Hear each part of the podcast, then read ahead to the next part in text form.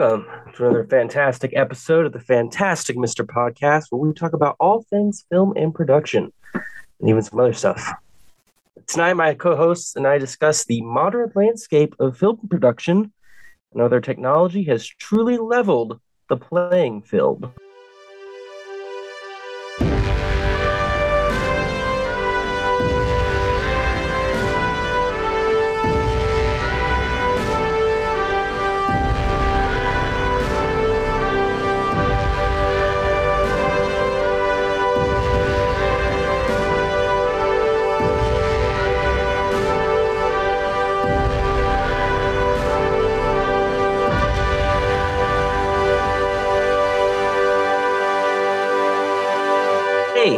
I'm your host Jerome here with Zach and Justin.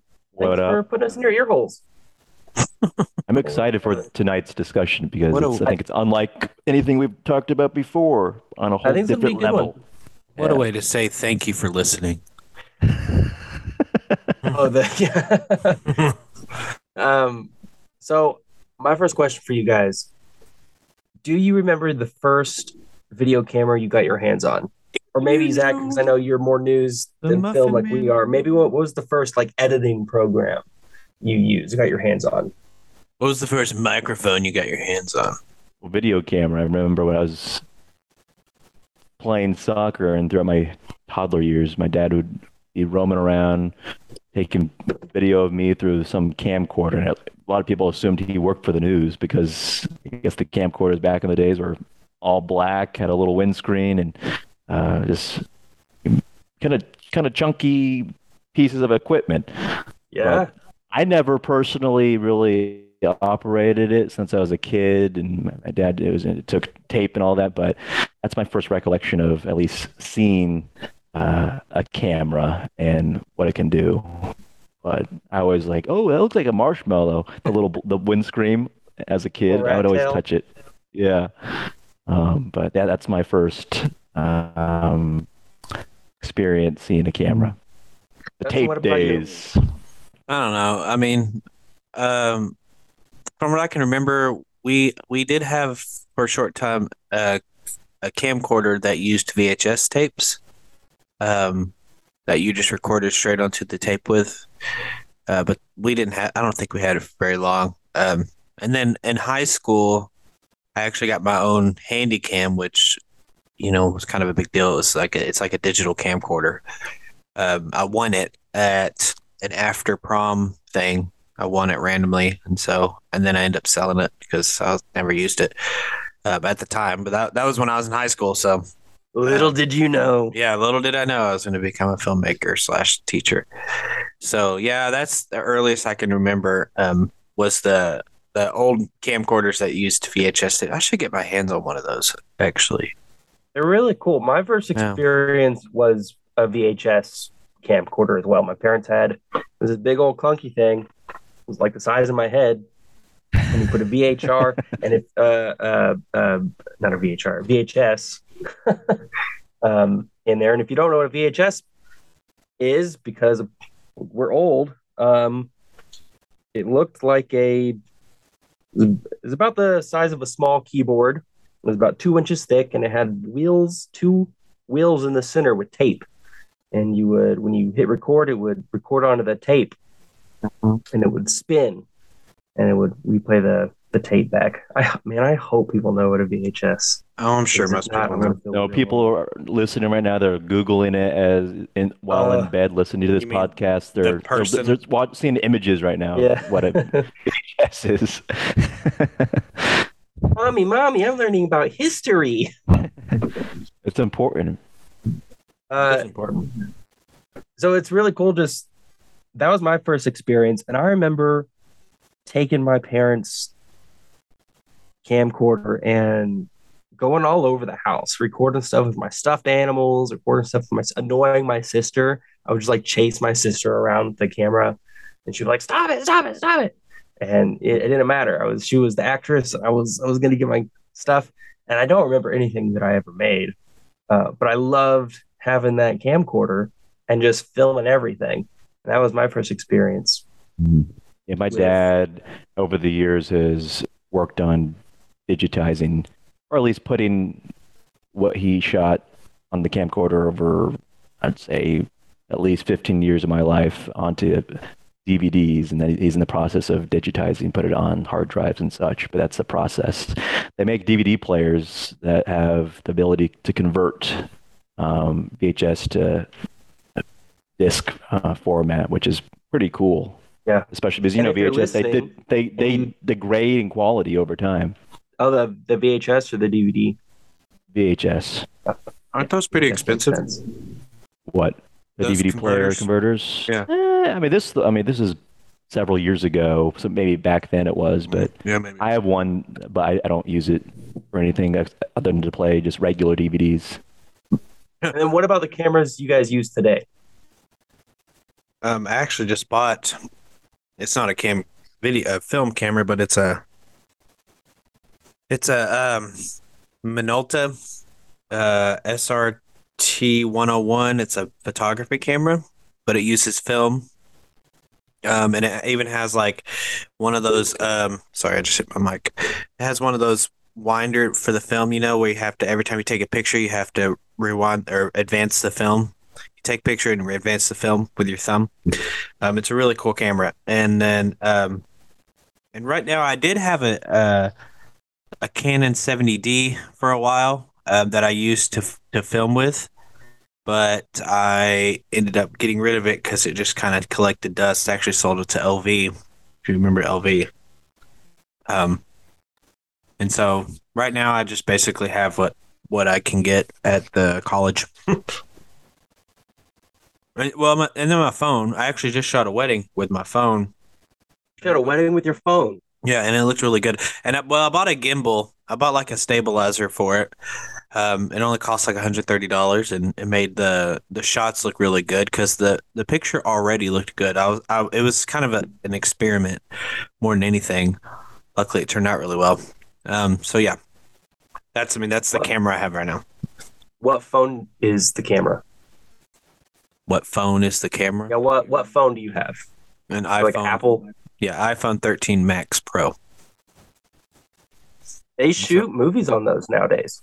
Yeah, that's a whole that's a whole Like thing entire we'll talk about. movies or just portions of. Um, Movies. portions of it, majorities of it. There's um, Don't you dare mention the movies I'm going to mention, Jake. You do I don't this- know what movies you're gonna mention, man. Why don't you mention them?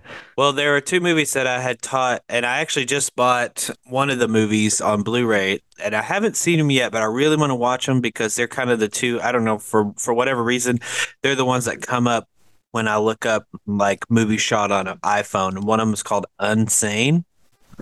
Um, and it's about a uh, girl, a woman who's involuntary, co- voluntarily committed to a mental institution, but it was shot uh, on an iPhone 7.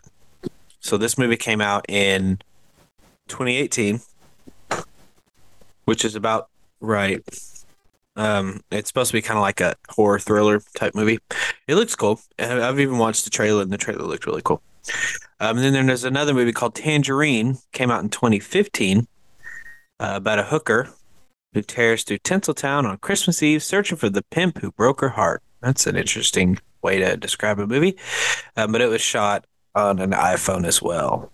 Um, I don't know which iPhone. So yes, they Yeah. do. And actually, I really would like to shoot. I have an idea for a short film that I want to shoot um, with my iPhone. Something with like no dialogue. It's just basically kind of like a um, an experimental film. It's kind of what I'm going for with it. Uh, so uh, yeah, I want to try to shoot it with my iPhone to see see how it turns. Why do people want to shoot movies and and films or whatever on a phone? Is the technology's evolved in such a way that it's made it convenient, all in the palm of your Mhm. hand, essentially? Yeah, And obviously, people are using a host of accessories with the Yeah, with the phone, I would imagine, and then Oh, the yeah. post edit and all that. But just the phone itself, what the what it Mhm. what it comes with, and the, the software built in, it's just crazy how. And this little brick, well, not I mean, you should see the phones these days; they're massive. But and generally, I mean, you could hold it with one hand. Uh, it's just crazy what it can do. yeah. Uh, that's a little bit about what I wanted to talk about tonight because you know this technology has advanced so much. um, that it's you know leveling the playing field. Videos, movies, weddings, commercials, they're all shot on on camera equipment that's getting cheaper and cheaper, less expensive, more affordable. You know, there are free editing programs, there are all sorts of resources for anyone to make whatever they want. And, you know, it just leads to a whole bunch of questions for me. Like, on the one hand, it's fascinating and it's wonderful that we're able to make whatever we want to make. But on the other hand, is that really good for, you know, storytelling in general? Should everyone have the ability to make whatever they want? What do you guys think? I mean, they already do in a sense, you know, with social media and TikTok and stuff. Um, granted, a lot of that stuff is maybe a minute long, um, but I think we're at the point in our lives where, like, you already create. Like, if you if you look at a lot of people's Instagram, at the top they say they all put content creator, almost all Yeah. of them. And so I I put on my Instagram I said, aren't we all technically content creators? Because even taking a picture and posting it on Instagram Influencers. is is is creating content, right? So it blows my mind when people put content creator on their on their freaking or digital digital creator. I'm like, dude, we're all digital creators because we have that that ability to to do something, whether it is taking a picture or filming something, right, and then uploading it to social media. And you're already that that is your audience, right?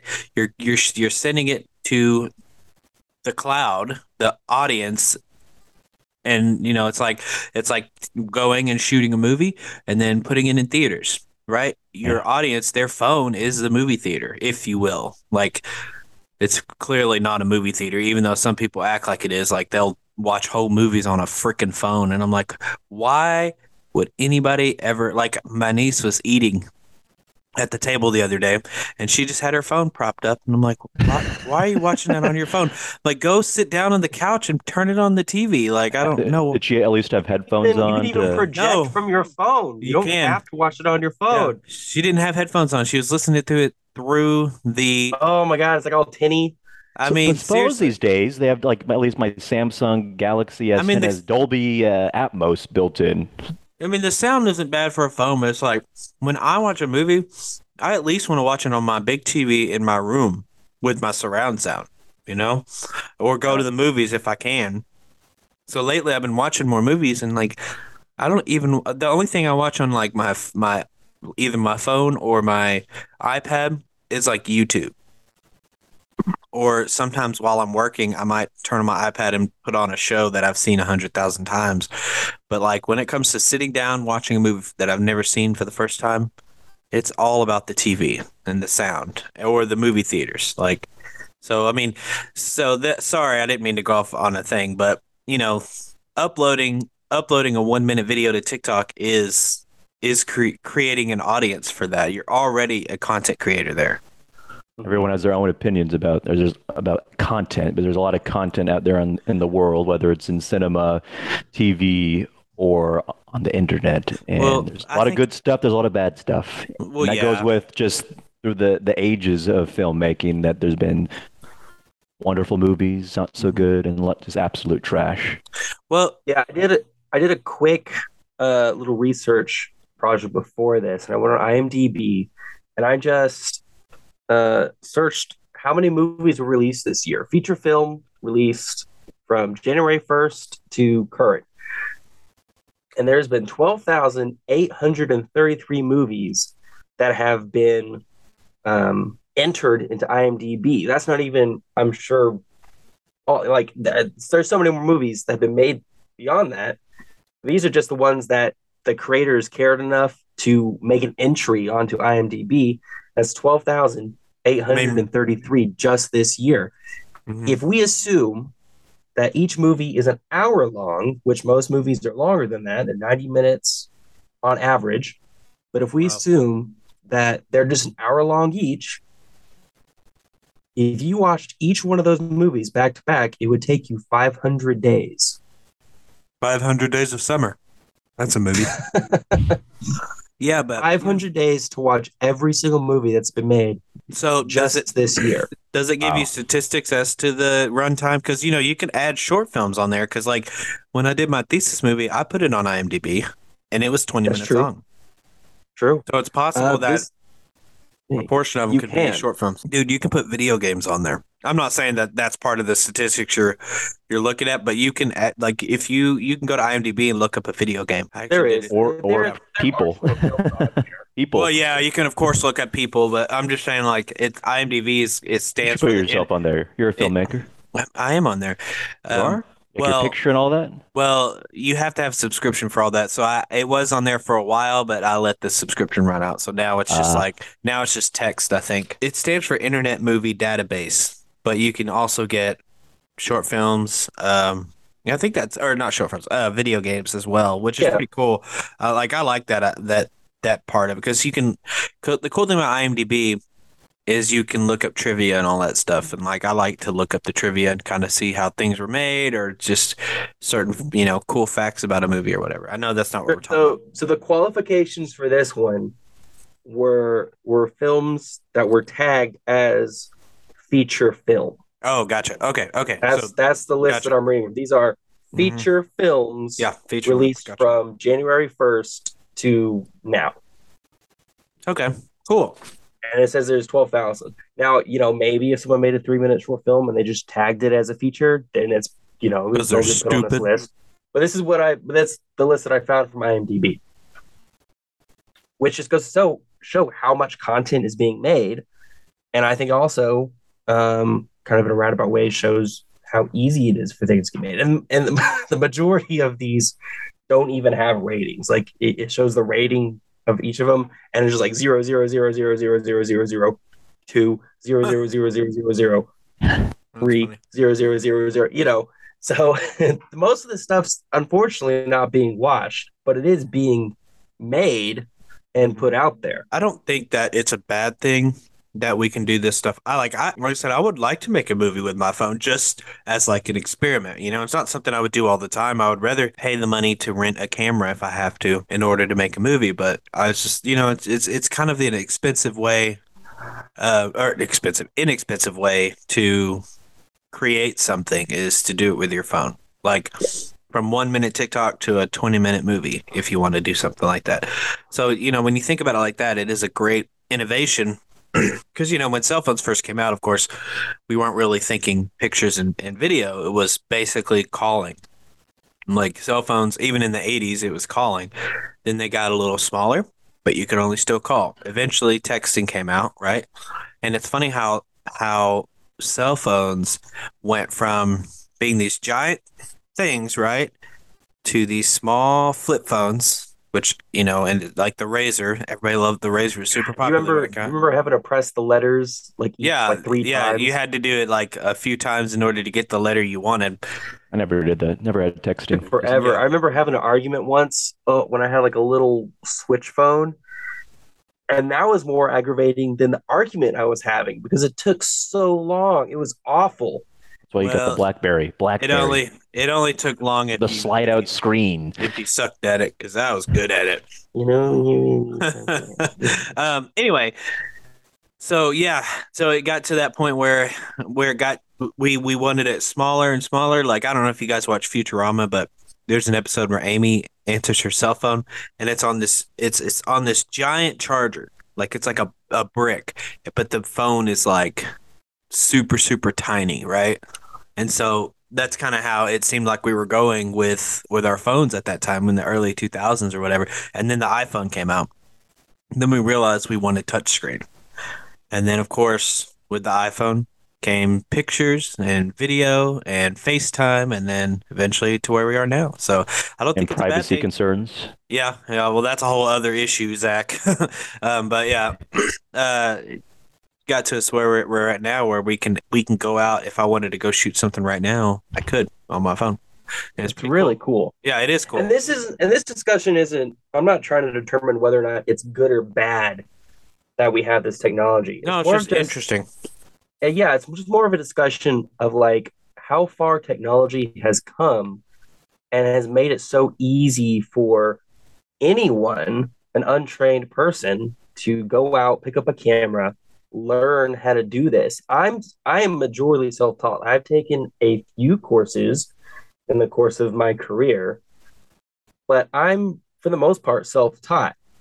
And I owe a lot of what I know to this, you know, vast web of education that we can find online. We talk about, you know, technology making things easier. Just the fact that we have internet and communities of people that bind together over common, you know, joys or subjects that we can that we teach on our each other things. I think we've all used YouTube to learn how to do something in life. Oh yeah, I, I I learned how to fix my I learned how to fix my faucet using YouTube because it was Really? it was yeah because you know I back then I I shaved a lot my face and so because I had worked at a restaurant and so it got jammed it got clogged up and so I looked it up on YouTube how to unclog it and it's super easy um, but it's just you know it goes to show you what what you can access on the web and what people can do like even streamers nowadays use their phones to stream you know Oh, they don't, yeah. they don't I mean yeah I bet I bet a few of them use a webcam but I'm sh- most of them just prop their be the phones up on a on a short Yeah. little tripod with a ring light Yeah, there or they're like secondary phone that they just use solely as a as a camera. web camera. Yeah. Over in India, there are like streaming hostels Mm. where where people come in and there's just, just rows and rows of Sounds computers, like chairs, and cameras, and they sit down and they play video games. Like all the people, if you ever get on Facebook and you go to like the Facebook Live, and there's like a whole bunch of Indian dudes playing all sorts of video games. I'm not knocking that, but it's just they've made a business out of people coming in, setting up this space, and they can just sit down and start streaming as a job. You know Definitely. that sounds like? Well, sounds, sounds like an internet cafe. well, You guys remember those? Yeah, Japan has uh, multiple of those internet cafes, and it's kind of sad. I've watched some documentaries on YouTube about how some people just live in these cafes and they in these small little rooms where there's a computer, and they also live in these facilities. I know people that have uh, this don't don't have a job, um, frankly, and they live in I mean, these this- places. But that is their job because now you can make money doing that. Eh, it's- so I think, there's, um, there's concerns. Who is it? I think it is uh rapper T Pain. I think it's T Pain. Who that's what he does now. He streams. And he plays video games. And he was like, I've made more money from one stream than I did from an entire discography Okay, but, when he was touring. got to be established. Marketing's a big part of well, I was gonna uh, say being, it's being a T-Pain. popular streamer. Yeah, and- Yeah. and it's T Pain. He's already a well-known rapper. Yeah, and just like the people that you know make bank off of OnlyFans. I mean, not everyone's gonna be able to be making you know thousands of, of dollars right off the bat. I mean, despite your opinions on what Yeah, people do on OnlyFans. into that. But Well, I mean, it- it's interesting how people are making livings, including college students. I, I don't know if you've seen read articles about you know, how college students are you know, trying to make it make it through university by you know, making content and selling it on Well- OnlyFans. They say they're trying to get through university, Zach. It's like a stripper saying she's working to get through college. Like chances are she might be working to get through college, but she probably is not. She's just saying that so you'll give her more money. Well, I mean, regardless of your opinions on the, the, the purpose of OnlyFans, But that that's a that's a medium. thanks Yeah. to the internet, has made it in England, profitable for folks to to live. Well, you know, it's even like like this, like like podcasts. You know, we we're three random dudes on a podcast, and yeah, we have some listeners. But I've been listening to um, another podcast called Dungeons and Daddies, and um, Right. it's a very it's a very popular podcast. It's about uh, a bunch of well, I almost said dudes, Bunch of daddies a bunch of bunch of well, it's a bunch of dudes and a girl playing Dungeons and Dragons as daddies, right? So their their dads go, yeah, and it's a really good show. But here's the thing, and I didn't realize this, and I was like, why the heck is this show so popular? Like, is it because it's just Dungeons and Daddies? But nope. I realized that two of the guys that that are on that show created the show Video Game High School. Have you ever Yeah. watched that show?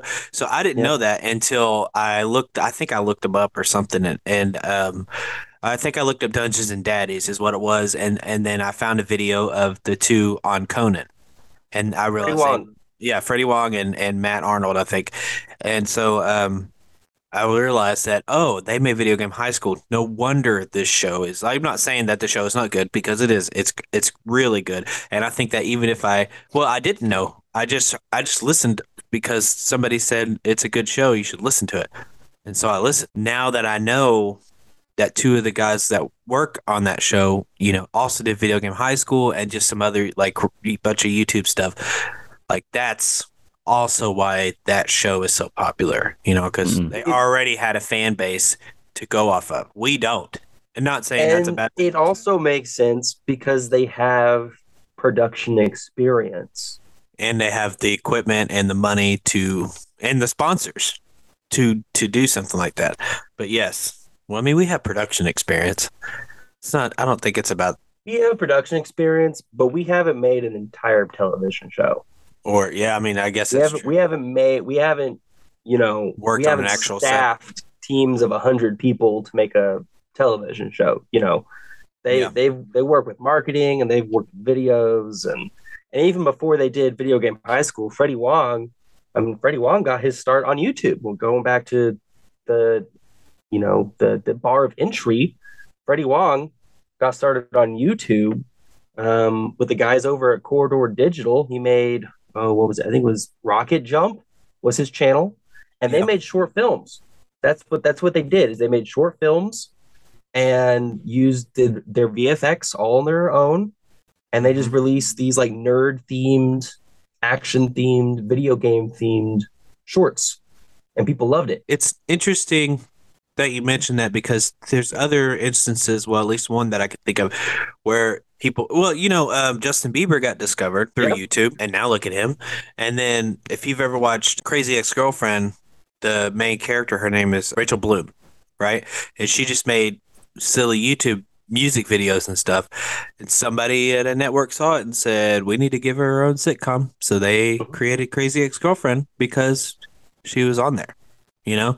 So i mean the way things happen nowadays are a little different because we've we talked about this. Well we haven't but i mean like it's been a topic of discussion before where you know people get discovered or you know channels can make money now and that's that's people's job because Yeah. they know how to use the technology or they caught it or they got in on it early on like like epic rap battles of history you know it's a great concept. I think it would still be popular had it started six months ago. But hmm. considering it started like kind of when YouTube was taking off, helped it a lot, I think.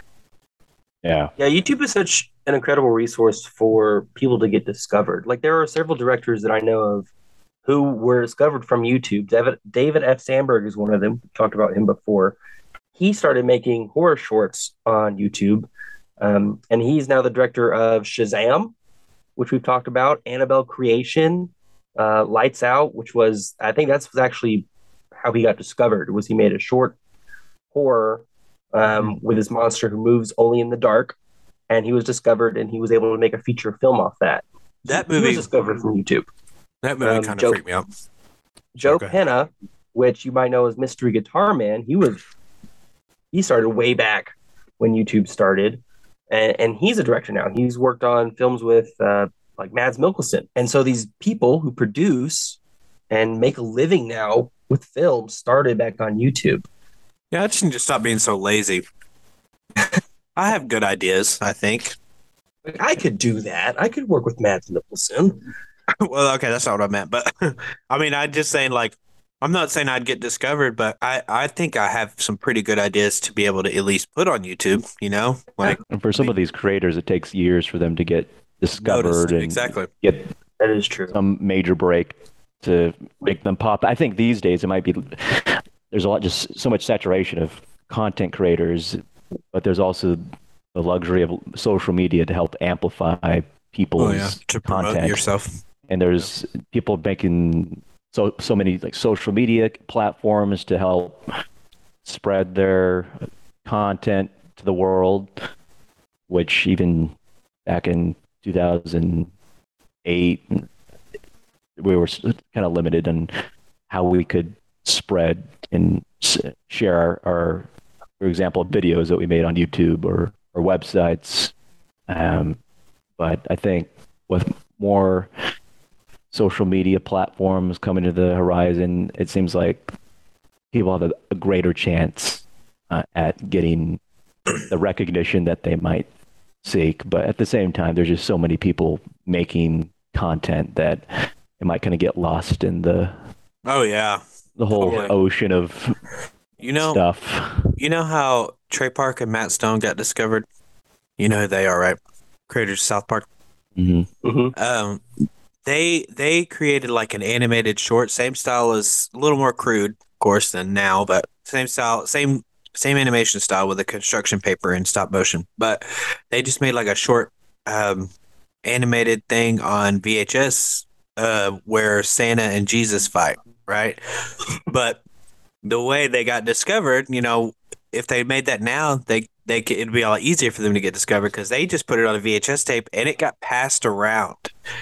Wow. Isn't that crazy? It got passed around, and and they they had pitched South Park to networks like like Fox and um, NBC and all those places, and the reason they got discovered was a up and coming channel called Comedy Central that took a chance on them, and now look at them.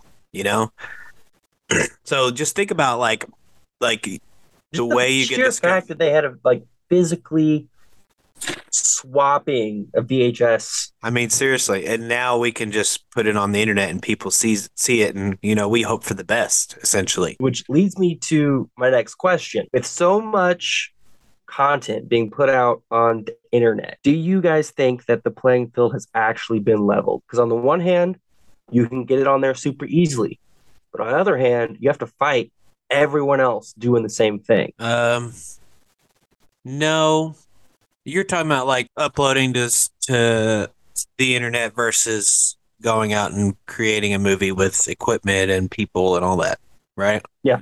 I think that no, because the way that things happen versus uh, as far as like using your phones and, and this technology versus going out and like getting a camera, I don't know. The I don't think it levels the playing field. I think they're two different experiences, right? So I can go out and and shoot a wedding with my phone and be done with it. Come back and edit it all by myself. But with it when it comes to making a movie, like there that's a whole process. You know, you have to write a script, you have to find help that will either, you know, for us, you know, Jake, you and me, that will either work for free or for very little. Um, and then you just have to hope that you you find people that are willing to work for experience, which so far, luckily, that we found that right.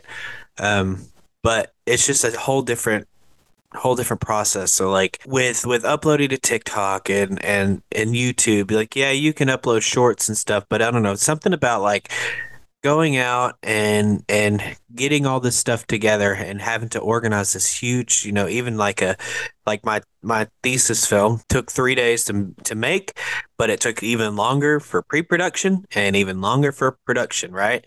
So that whole process just there's something like i don't want to sound cheesy but something magical to it as opposed to like getting my phone out and making a tiktok real quick and just uploading it you know what i mean Yeah, let's n- talk not as much effort goes into it. Uh, yeah, uh, yeah. I mean, it totally. It just you can you can make you can make fifteen TikToks a day. It's kind of like the joke of I was watching How I Met Your Mother, and Ted had it was like a little montage of all these dates that had, Ted had been going on, and one of them, this girl said, uh, "Oh, you know, when I was living in California, I was trying to make as an actress, and I had to work in adult movies for a while."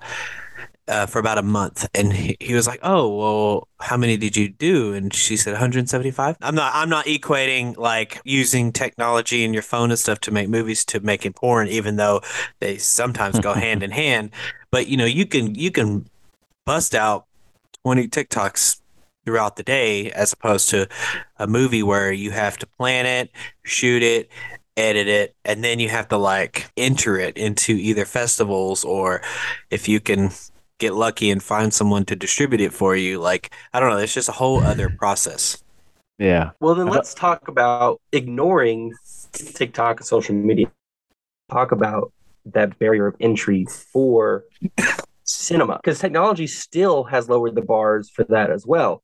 If you go on to Netflix, you can find all their Netflix approved cameras. The cheapest camera on there that is Netflix approved is the Panasonic Lumix BGH1, and it's two thousand dollars. That's not bad. That's I know that is still expensive, but when you consider the fact that cinema cameras used to cost a hundred thousand dollars Mm-hmm. for the body alone, Yeah. and now you can get a body for two grand. Damn. Well, Crazy. That's incredible. well, that camera, I don't, I don't. Just you said it's a Panasonic. Yeah. So my guess is it's probably like a camcorder, right? No, it's it is Is it like the red is where a you? cinema box. Yeah. It essentially it's it's a GH5 brain boxed in a cinema body. Interesting.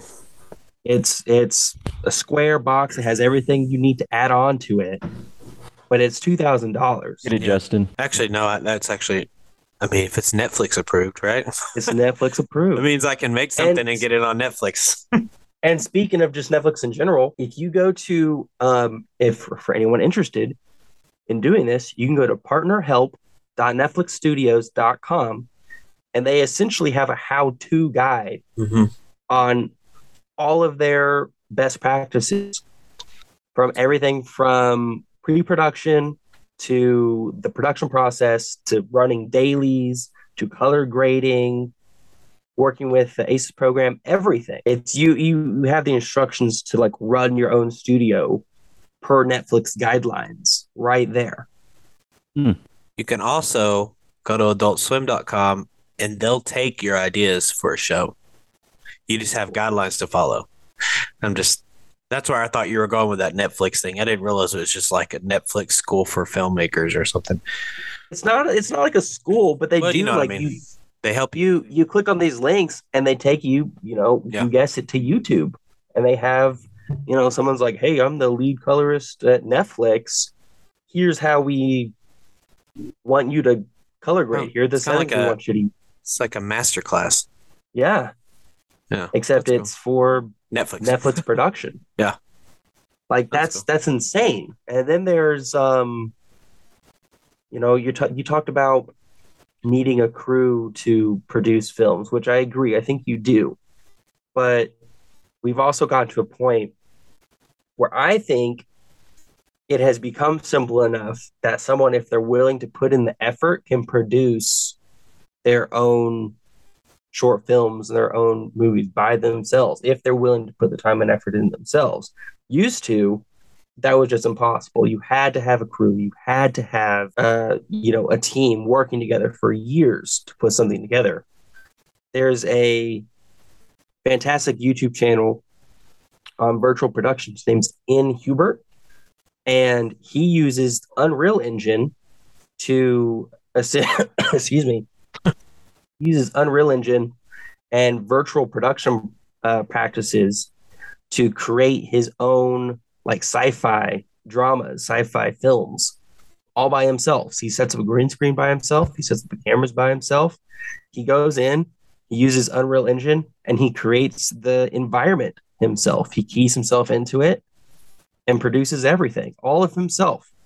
It's it's insane, and stuff like that blows my mind because of how far technology has come and how I'm not going to say it's easy, but how accessible it's become for anyone to truly make art by themselves. In the early days of Halo 2 and Halo- Halo 3, people there was this Hmm. organization called Machinima, and they would make basically like meme videos of, and storylines based, yeah, Red versus Blue, based on the, the what's afforded in, in the games themselves, and using different camera angles and I think the theater mode to capture all Mhm. all of the. That's crazy. action. I forgot about that. And it's interesting that people in in the theater mode, like basically acting as like Mhm. a camera for scenic shots and you know, getting all sorts of angles of like the Spartans as they're doing their choreography. well, it's almost like the story is. it's their actors. Yeah, That's essentially. really- yeah, I f- I, didn't. I forgot about that. Like the innovative ways, even back then, that people were making shows for YouTube. Mhm. I never really That's watched the it. I just I watched a few It of the episodes, and I thought it was really funny when I watched it as a kid. And I tried to watch it as an adult, and I didn't think it was not bad, but I didn't really watch it. much. Different type of humor. it's it's probably really funny. I just I, I do like the way they they kind of took that format and created something completely different out of it. And now they have, you know, a whole what is it? A whole company and they make an anime they have an anime show that I don't know if it's still going, but it was I think was it RWBY? That was theirs, wasn't it? Was Machinimas? I'm asking you guys. RWB. I never watched it. I just know about it. yeah, I I never watched it either, but I I, I want to say uh, No, not Arby's. I tried to look up Ruby and it got me Arby's. Arby's. Arby sounds good. Yeah, I'll have that. But Curly I, fries. I, uh, I think I heard it from somebody, so it might be wrong. Um, but that's just what I heard. I never actually tried to look it up, so shame on me. Uh, Rooster Teeth Productions is a production company based in Austin. Yep, Yeah, okay. So I thought they sure were. sounds Austin, smart. Texas. Hey, that's right next door to you. Yeah.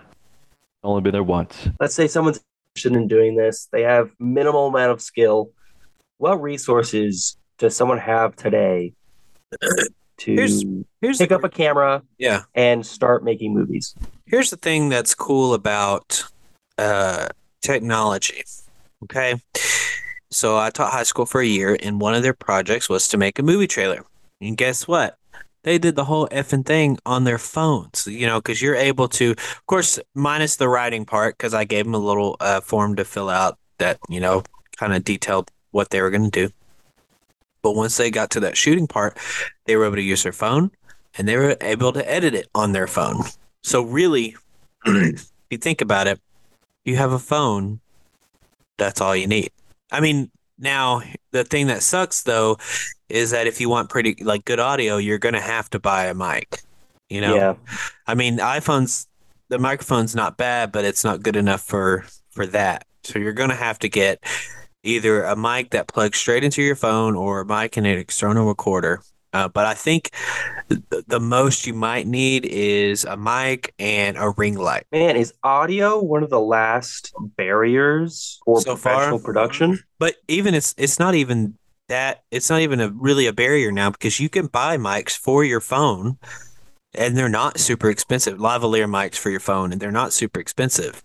Like and you can probably plug it in your phone. And you can buy lenses for your camera on your phone. Yeah, I didn't know that. My sister has um my sister has macro lenses Mhm. and she just has like she doesn't have a late a latest phone. She's like a crappy old Android from Oh, and I'm so sure far it back. makes it look good. And she puts these little lenses on her phone and she takes macro photography of the insects in her garden and they're really cool. Wow. Yeah. yeah. So really, I mean, y- if you have a phone, like I bought that gimbal for the for the wedding that I did recently, and it made the it made the shot look really good because it kept it stable. What did the bride and groom think about you using the cell phone? I this is how I I they asked me if I wanted to to do it. I said I said no, not really. Plus, I don't really have the equipment. And then I turned around and said, I'm buying this gimbal for my phone. It's just it's like a stabilizer. And I said, I'll do your wedding if I can use my phone. And she said, Wow. okay. Yeah, she said okay.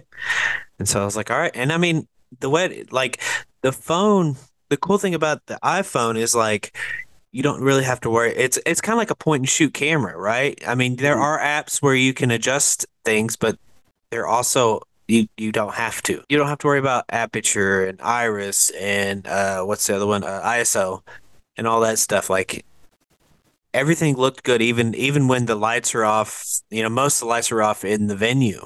Like i could still see everybody just fine. Like i didn't have to worry about all that stuff. So that it, i mean it was really convenient to use the phone but you know in the future i think i want to you know invest in some more equipment if i ever want to do a wedding again but i don't i doubt i'll ever do a wedding again. I, I really don't like doing weddings. I just wanted i really wanted to do it for the reason of having the gimbal and being able to use my phone and stuff. Now you could do walking tour videos of Mhm. Arkansas. I could, I could do Make a living off of YouTube walking videos. Well, you know, I, I bought a camper recently, and could be something I could invest in and just be like, go down trails and stuff, and kind of like stream it on Twitch or something. You know, Yeah. kind of actually that'd be kind of cool. I never thought about that. Thanks, Zach, for the idea. Um, Journeys with Justin. I don't know. Justin's journey. actually, that's not bad. Um, that's actually thanks, Zach. that's a good idea. so Um, gen- g- general that it could be for outdoorsy stuff, or it's just a people- wi- wide open field of options. It's no not. pun You're not. Yes, you're not. Oh, you don't need to narrow in on one give it a give it a gimmick or anything. It's Yeah. just I'm just going on hiking on trail. Justin's journeys. Justin's journey. Hmm. I don't know. I, I can see a cartoon silhouette of you. I don't know, and a and a J and J. Nice vibrant colors as for the the logo. I could see it now. We'll see. We'll see. That's actually not a bad idea. Um, you know, if they they can use a straight up phone, like just holding it, but you know, if you want to use your phone, you might have to invest in some minor equipment, but it's nothing compared to the equipment you have to invest in as far as like an actual camera, and then you know, if you want if you want an actual gimbal for that freaking camera, you know, those are crazy expensive. Not only that, but they're heavy. Um, They are heavy.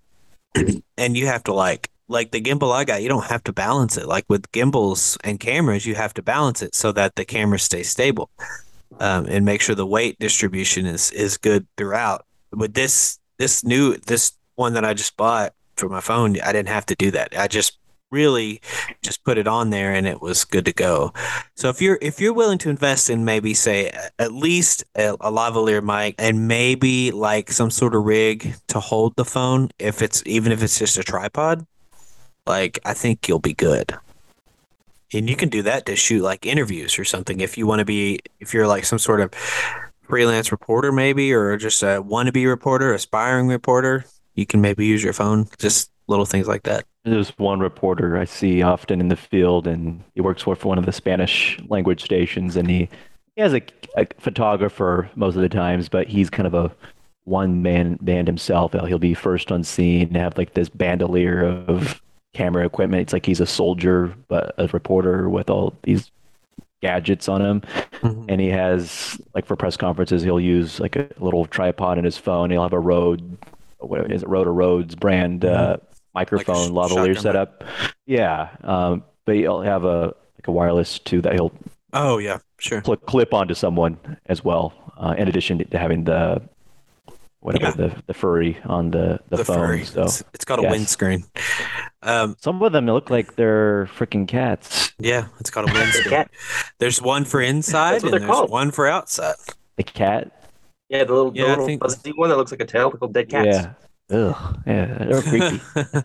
um, that's another thing I wanted to bring up because I know we kind of talked about it before, uh, like the other day. Is is that's another thing with like reporters and stuff. Like you guys get asked to go live on Facebook all the time, and how are you going to do that? I got to do it on your phone. So like, it's another thing with with the news business nowadays. It's like, yeah, we're going to go live at five, but I can go live right now on my phone.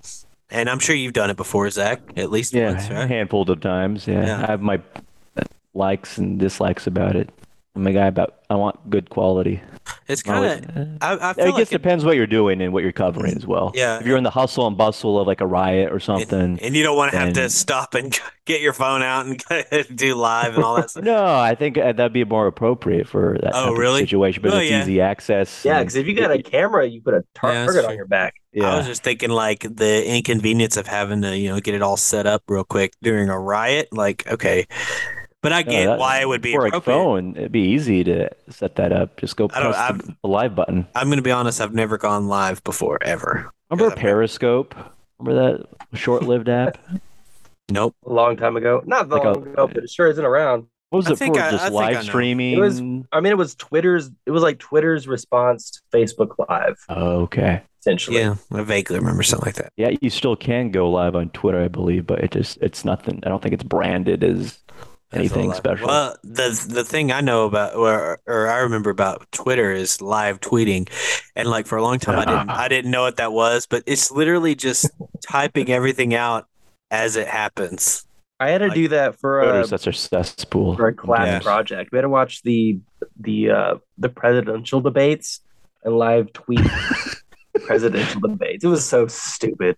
I What don't is know, the Oh, that's- point? I mean, other than to vent your, I guess, Or just observations or I well, it's just it's more of a just updates from what I because I only noticed it like we might have one or two reporters who live tweet maybe a, a, a press conference or something, and when I worked at Channel Seven, and like it, it was it was kind of cool because you you know you got you got to be updated because what if they didn't allow cameras in there? You know, so you can live tweet the whole thing. So it's like that that part of it's kind of cool. But yeah, I mean, I get it. it. It seems a little more tedious than just going live. You know, just sitting there having to type and tweet everything out. I didn't Courts, court cases and all that. Yeah, yeah, yeah. We can't have cameras in there, so you you can live tweet, which is which is a great resource for people who are like Twitter. But I don't care for Twitter. I only have it because well, originally I only had it for my my personal um like when I was when I had all my film equipment and started doing weddings and stuff. Like I had it for that, but now we have it as a podcast, and you know I use it for that. Um, but Twitter's kind of probably my least favorite social Mhm. media outlet. I mean, I do tweet sometimes, but not very often. Especially I don't live Here's tweet. I should live tweet the most mundane thing ever. You should live tweet art. no, I'm not I was gonna say live tweet our podcast, but I'm not gonna follow it up with the most mundane thing ever. Yeah, don't. Uh, it's not. It's not that mundane. I don't know if I could live tweet our pod. I mean, I guess I could, but I wouldn't be doing very much contributing to the speaking part of it because I'd be tweeting the whole time. We need another person to be our digital person for the podcast. well, if you know, if we get to a point in our lives where we can do something like that, that'd be great. Yeah. have someone have someone do all the ed well not all the editing but have some especially have someone do all the posting is what i would is what i would want someone who i can send off the podcast to and they can post it to everything hmm. with all the the posts like the text and the pictures and all that stuff like i'd totally be okay with that sorry that's not what we're talking about You're good. So I guess final thoughts. What do you guys think? Has the barrier of entry actually been lowered? Is it a level playing field, or is there still something that separates, you know, just throwing stuff on TikTok, Facebook from actually making movies? I think the foundation's there f- for people that want to create content or be aspiring filmmakers, but there's the I guess a difference between how much effort you want to put into a project and you know, in some cases it's a matter of financial resources in other situations it's- cases. it, it, it's who you know to help you amplify whatever you're working on mm-hmm. but I, I, at the end of the day, it's your determination and passion that matters most. I Well, I believe, mean, because if it- you have if you have that, you could work towards achieving anything. Well, Wow. if you think about it, I mean, these directors and stuff, you don't see them shooting on their phones. Of course, they don't have to, right? They they don't have to do that. But you know, if if if technology was at a point, well, if it were at that point where they could do that, I don't know if they still would. You know what I mean? I Like, think they would. I mean, I if think technology was the point where they could use a cell phone instead of the cameras that they use, I think they would. I don't know. I There's guess just we'll never- limitations with phones compared Yeah. to so much other equipment out there in terms mean- of like the Zoom capabilities for one. Well, and uh, yeah, Zoom capabilities, but also storage capabilities.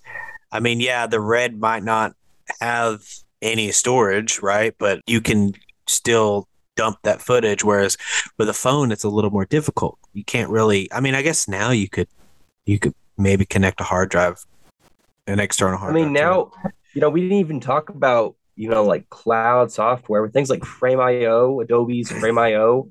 You know, you could film it on your phone, get up Adobe on your on your device, send it to Frame.io, and an editor in California can start working on it immediately.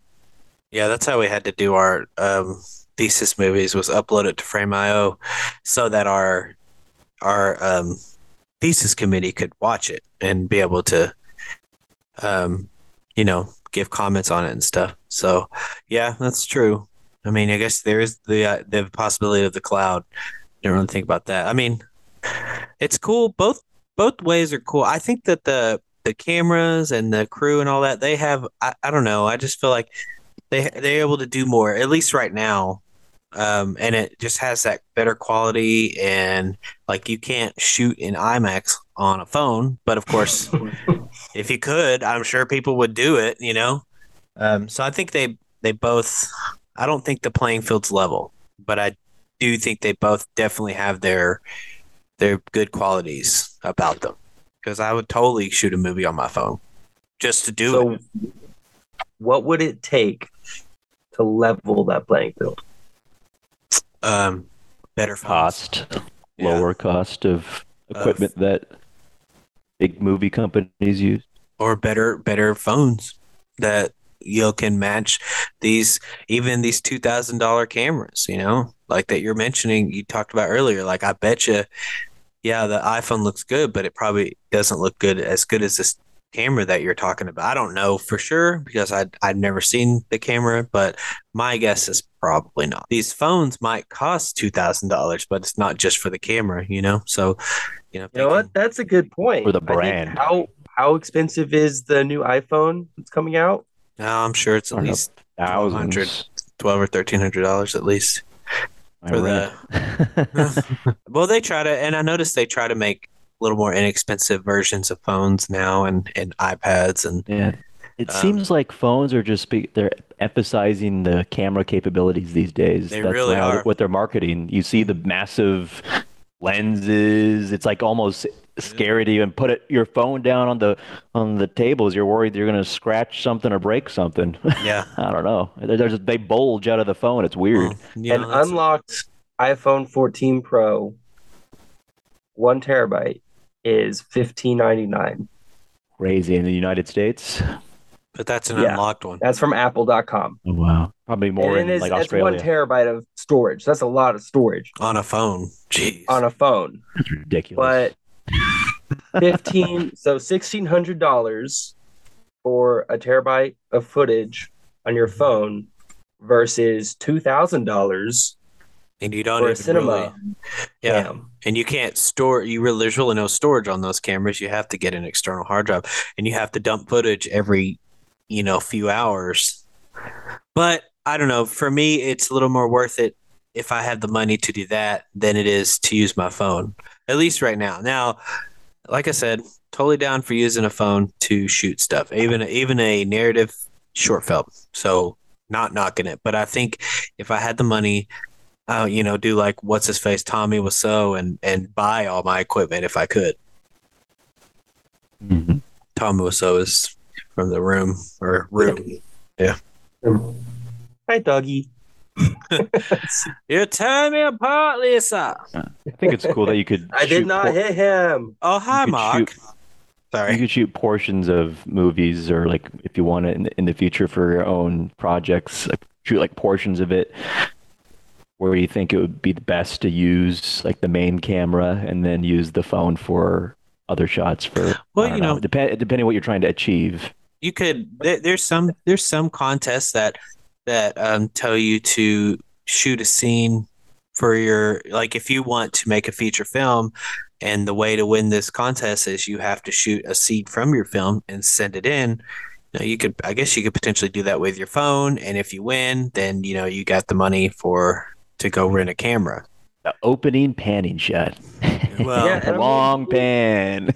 People do mix like their phones and things. I think it's it's pretty common for even in Hollywood for them to throw a GoPro on a drone and get and get action shots mm. Yeah. in the middle of you know they're They shooting IMAX, then out, out of nowhere comes like this like 1080p grainy like yeah the GoPro Overhead shot. footage well then you got like of they epic. they you're sh- like, where is this coming from? People do it. well yeah they stick gopros to people for chase scenes sometimes Why is the aspect ratio different all of a sudden? That's pretty much all I have. Uh, any final thoughts from you? Um, no, I just I, I do think that the conversation is interesting, and I'm sure we could talk about it for hours. Um, but I I don't I'm not knocking the phones. I just want to be clear. Like I think if you if you have a nice phone and with a nice camera, go out and shoot stuff. Because if anything, you get practice, you get noticed, and then you start making movies. You know, it's like you got to do what you got to do until you get the means to do what you want to do. I guess. What if the only camera they have is on their laptop? Do you think they could just like walk around with their laptop? And They could. I had a friend that told me his uh take He had a- video. Well, I had a friend who told me he his friend he had a friend that shot a movie using a Prius backup cam. And I was like, okay, now that guy's I said that guy's reaching. Yeah, I was like, that guy's reaching. Like he just wants to shoot it with something, you know, crazy so he can be like, I did it with a yeah, I, I did it with a Prius backup. I did it with a bowl of pudding. because those those those Prius backup cams, you know, they're essentially like um, fish. What are they called? Fisheye Like a cams. 270 degree angle. Yeah, it's just it's it's like a security camera that you're shooting with, and I don't know. That just doesn't I seem. shot it with Google Glass. No one remembers that. I remember failed Glass. project. Ba- barely. If you're interested in liking, commenting, subscribing, telling us whether we're great or we suck, we're on Facebook, Instagram, Twitter, all the social medias. Let us know what what experience do you have? Have you used your cell phone to shoot a short film? What about using Unreal Engine to create your 3D dreams? Let us know. We're really curious. I guess bye. oh, I was like, was that the end? All right. See you. bye.